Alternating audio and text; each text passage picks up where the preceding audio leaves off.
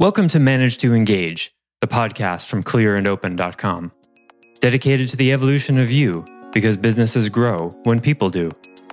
Serving leaders, managers, and people who will be, helping you reach excellence in your work and achieve your personal goals at the same time. Sign up for the free course at clearandopen.com. Resistance to change and resistance to the unknown are pretty much the same, and they're both tied to shame because total embracing of, of change, total embracement of the unknown means that any moment you have to be willing to throw out every single thing you think you know. Hi, it's Joseph, and thanks for tuning in to Manage to Engage, the podcast from clearandopen.com. We've discussed the Dunning Kruger effect on the show before, the psychological phenomenon whereby people who are not good at something tend to think they're better at it than they really are. So the less you know, the more you think you know. But this cognitive bias can only exist in relation to our misguided assumptions about reality, namely, our assumption that we know how reality works and will continue to work. And at this point, where our assumptions and biases meet, we delude ourselves. When we start chipping away at this delusion, and in the process start chipping away at our own resistance to change, we can actually find a lot of power in the act of not knowing. And today I want you to embrace that power. I offer weekly member webcasts, online courses, and mentorship at clearandopen.com because it's my truth that with the right tools, anyone can eliminate the people, money, and time problems holding them back in business. And I share parts of these webcasts and courses on this show because I want to help you too. If you're enjoying the show and learning from it, I'd love your feedback. If you're listening to the show on an Apple device, all you have to do is open up the podcast app, view the full description of this episode, and click the link to leave a rating and review for the show. Thanks very much for listening. Let's start the show.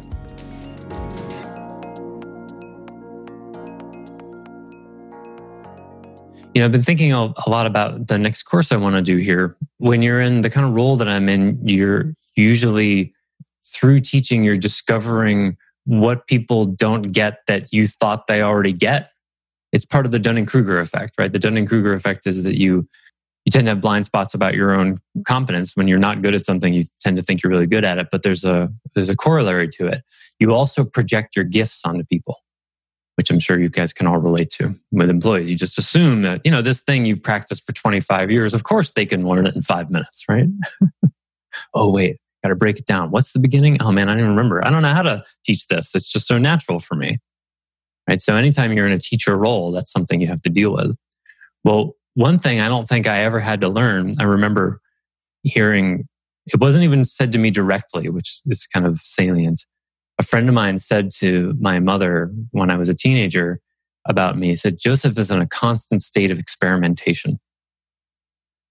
And I remember when my mother said that to me, that a friend of mine said that about me, I felt some shame about it. Like it was a criticism because the very real and shadow side of it was I was confused. This was when I was a teenager. I was confused, lost. I didn't know who I was. And I was, you know, trying to find out who and what I was. I didn't really know what I was doing, why I was doing it. But I just knew I wasn't satisfied by any of the answers I was given or any of the groups I was in. I just felt like a stranger in a strange land wherever I went. And just yesterday, I was thinking about this and I realized what a profound compliment that actually was. That actually being in a state of constant experimentation, well, certainly has had its shadow sides and difficulties. But the essence of that is in part, not certainly not completely, but is in part this willingness to be in a constant process of discovery. Now, I'm certainly not perfect and I get stuck in my ways here and there as well. But one of the things that I see when I look out at the world is people look very slow to me in how they change. And that's not exactly a true judgment. it's all relative, right? But I change really quickly because I just don't see myself as being a noun and I never have. It just looks like the, a human being to me looks like a river, not a pond. So when, when I see people in these contracted states where they think they know who they are and they're operating with these very rigid set of beliefs, even if they don't think that they're, they're rigid, I see resistance to change. And so as a result of that, resistance to change and resistance to the unknown are pretty much the same. And they're both tied to shame because total embracing of, of change, total embracement of the unknown means that any moment you have to be willing to throw out every single thing you think you know at any moment. That's real openness to change. Because the way it looks to me is that life is constantly bringing us information, insight, teaching, revelation, even. And our attachment to our existing beliefs, assumptions about reality, etc., that becomes the aperture for how much we can let that in or not. And so people change really only as quickly. They learn only as quickly. They grow only as quickly as they're willing to open that aperture up. But unconscious of how they're keeping it somewhat narrow, they tell themselves stories like, well, change is hard. Change is slow. Business is hard. It takes a while. And so it is. But is that actually the essential reality? Because you've all had moments where something just changes like that, right? You've all had that experience where you just get something and boom, you're doing it. You're putting it into action. What happened in those moments? I thought change was slow. What was usually happening in those moments is you've been chipping away, not at the change project, but what you've been chipping away at is your own resistance to the change, your own unwillingness to make the leap. And then finally you get to this point and what you've really done perhaps is collected enough evidence or enough courage to actually go, you know what? I'm going to try this different way of managing, or I'm going to try, I don't know what, this different way of hiring. But I remember, you know, this, the, there are a few different versions of the question, but the question that I talk about so often of who do you want to be in your life and how can you use your job to become it?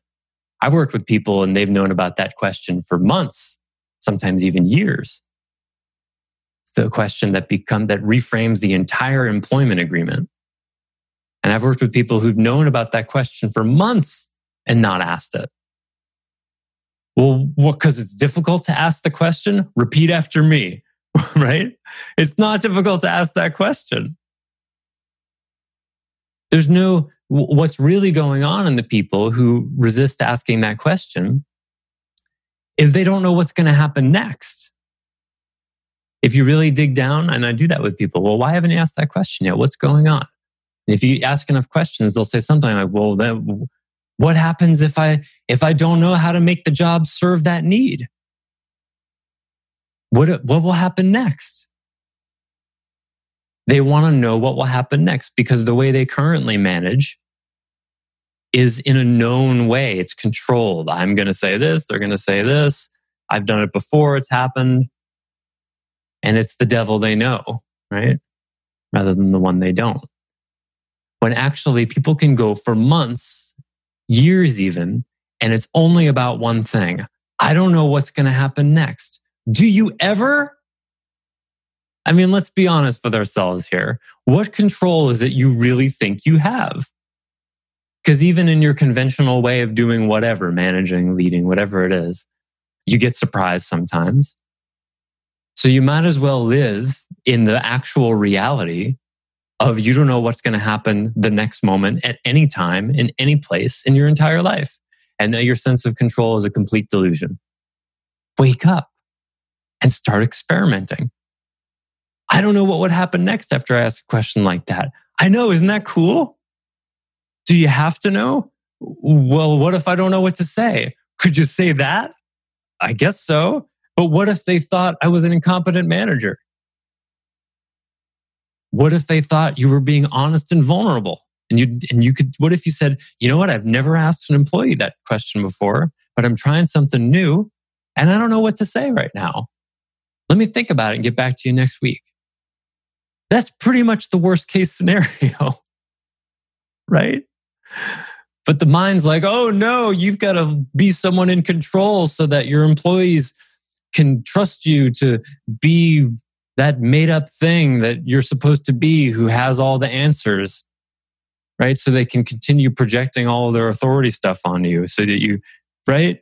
Because how well does that work? Do you want your employees to pretend they have answers when they don't? Right? Don't you want them to ask questions when they're confused? Do they? Right? Usually not as much as you would like, right? Uh huh. Do you know why? Because you're teaching them that. Don't you want your employees in a constant state of experimentation? I mean, you know, within reason, you don't want them doing crazy stuff, but you want them innovating. That's a kind of experimentation, right? You want them pushing their edges. You want them learning. You want them looking at themselves and being vulnerable. Are you showing them that? Are you being that to the degree you want them to do it? Or are you still stuck in the delusion that you're, that A, you're in any kind of control, and B, that they need to see that? Neither of which are true. What people need is when we know it's a subtle distinction about leadership. Do people need a strong leader? Yeah, sure. But what's a strong leader? Because we hear that and we think, well, someone who is, you know, someone with certainty and confidence. Okay, fine. What's confidence? Is it the same as control? Is it the same as knowing what's going to happen? No. What they really need is someone who says, I have a vision for where I think we're going. And then when things change, because they inevitably do, people need a leader who can say, okay, we tried this. We were wrong about it. We're going to pivot now. Everything's fine. That's strength. And the employees say consciously or not, but, but what if we're wrong again?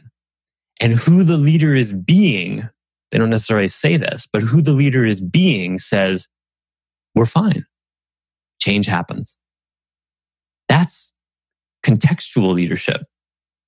When people think that, you know, you see this in parents, parents pretend that they get stuff that they don't get. And then children end up in therapy when they grow up, right? Because when a parent is afraid, children sense that. And when the parent doesn't say they're afraid, the child learns that there's a difference between the presented reality and the real reality. And they're taught that that's okay. That's normal. They don't like it. It doesn't feel safe because it's incoherent. It's inauthentic. It's disintegrous when the outside and the inside are different. So what do they do? They learn to split themselves off in the same way. Oh, I can feel this on the inside, but I'm supposed to present X on the outside. And then they grow up and lead other people and they do the same thing. You see the cycle? And then we wonder why we don't trust our leaders or trust ourselves because that split is everywhere. Not vulnerable. It's not real. Is this split that you're talking about that children learn from that example and their parents different than the distinction of uh, I feel an emotion, but there are appropriate and inappropriate ways to express it? Great question. That's it's it's very much related because when when someone feels a strong emotion and they can't bear it and let themselves feel it and express it in an appropriate way, where the outside and the inside could be coherent. They repress it, which is like putting your thumb over a garden hose, and then it causes it to spray out. Because the inside's going to get out no matter what. That's the thing, right? Many of you probably had parents who knew they weren't supposed to be angry. So when they were angry, they didn't name it. They didn't say, wow, I'm feeling a lot of anger right now in a very calm way. Right? They never did that they would repress it, repress it, repress it. And then one day they would fly off the handle and get really angry, become anger rather than having anger. That's mostly the way our culture handles anger. Joseph, one of the things that the Gen Y, the Generation Y has is what I've noticed. They call that being plastic. Nice. And I, I really appreciate that. Yeah, that's great. The younger generations, uh, millennials and Y, I believe is below that, right? Y and then Z. I mean, every, every generation younger you go, beginning with probably mine. I'm generation 13, I think. I can, I got I need a chart on my computer or something. I never can remember these. Every generation younger you go values authenticity more. And this is one of the bases, one of the arguments for the style of management that I teach. Because if you think it works now, the, the kinds of things I teach now, in 20, 30 years, it will be the only thing that works. Because the plasticness, it's, it's going to make, it already makes them crazy. And more and more of these people are moving into the workforce. And they, the, the younger folks will not tolerate an incoherence in their leaders. And this, by the way, is one of the, uh, the top two drivers for engagement respecting and believing in leadership, which for younger people is going to include the criterion of authenticity and mentoring. And go ahead and try to mentor someone when they don't think you're authentic. See how well that goes. Right? You will get lip service for miles. So you see how all this accountability, metrics, money, and shame stuff, it's all wrapped up into this one tight, tangled little ball that has to do with fundamentally a willingness to live in wonder and in reality. I mean, what if mentoring someone was really just about joining them in a state of wonder or really leading them in a state of wonder, right? Helping them, joining them certainly, but then leading them to wonder in places where they're not wondering. I mean, that's one way of describing really all I do. I look for where people have a contraction, you know, a belief they're hooked on, and then you know, like Byron Katie question. Well, what if that's not true? It's just a wonder. Okay, you're trying it this way. It's not working. I wonder what else you could do.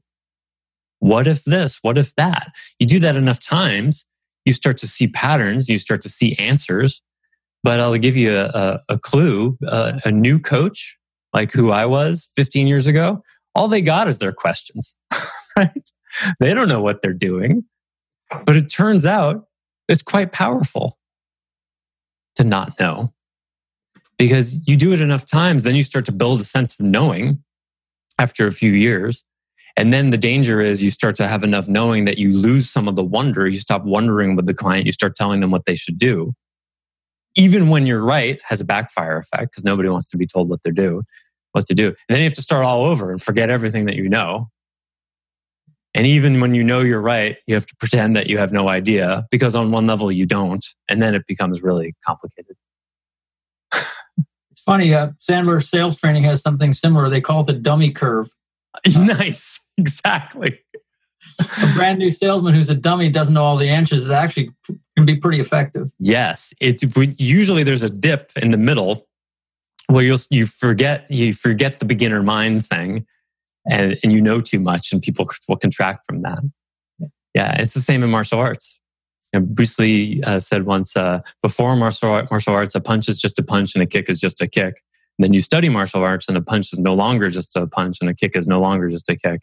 And then in mastery, a punch is just a punch and a kick is just a kick.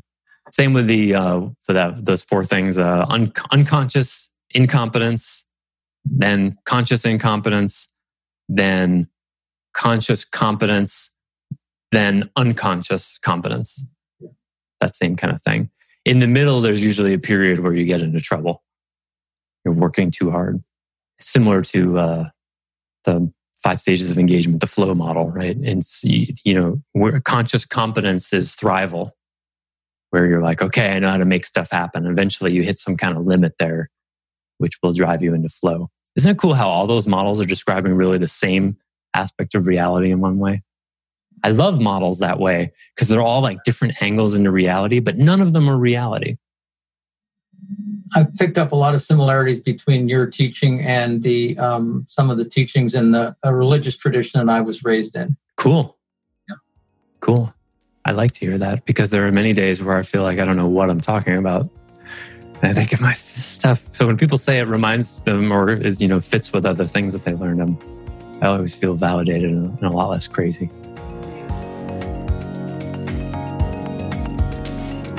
Thanks for listening to Manage to Engage, the Clear and Open podcast. Join us next week when you'll be a little bit closer to who you're destined to be. Until then, know that Clear and Open is dedicated to the evolution of you because businesses grow when people do. If you want to help the show grow, I'd appreciate you leaving a rating and review on iTunes. All you have to do is open the Apple Podcasts app, view the full description of the episode, and click the link to leave a rating and review. Or you can go to clearandopen.com slash review and it will bring you to the right place. If you're looking for more support on your journey, head over to clearandopen.com for even more tools, articles, and free resources. Thanks so much for listening. Bye for now.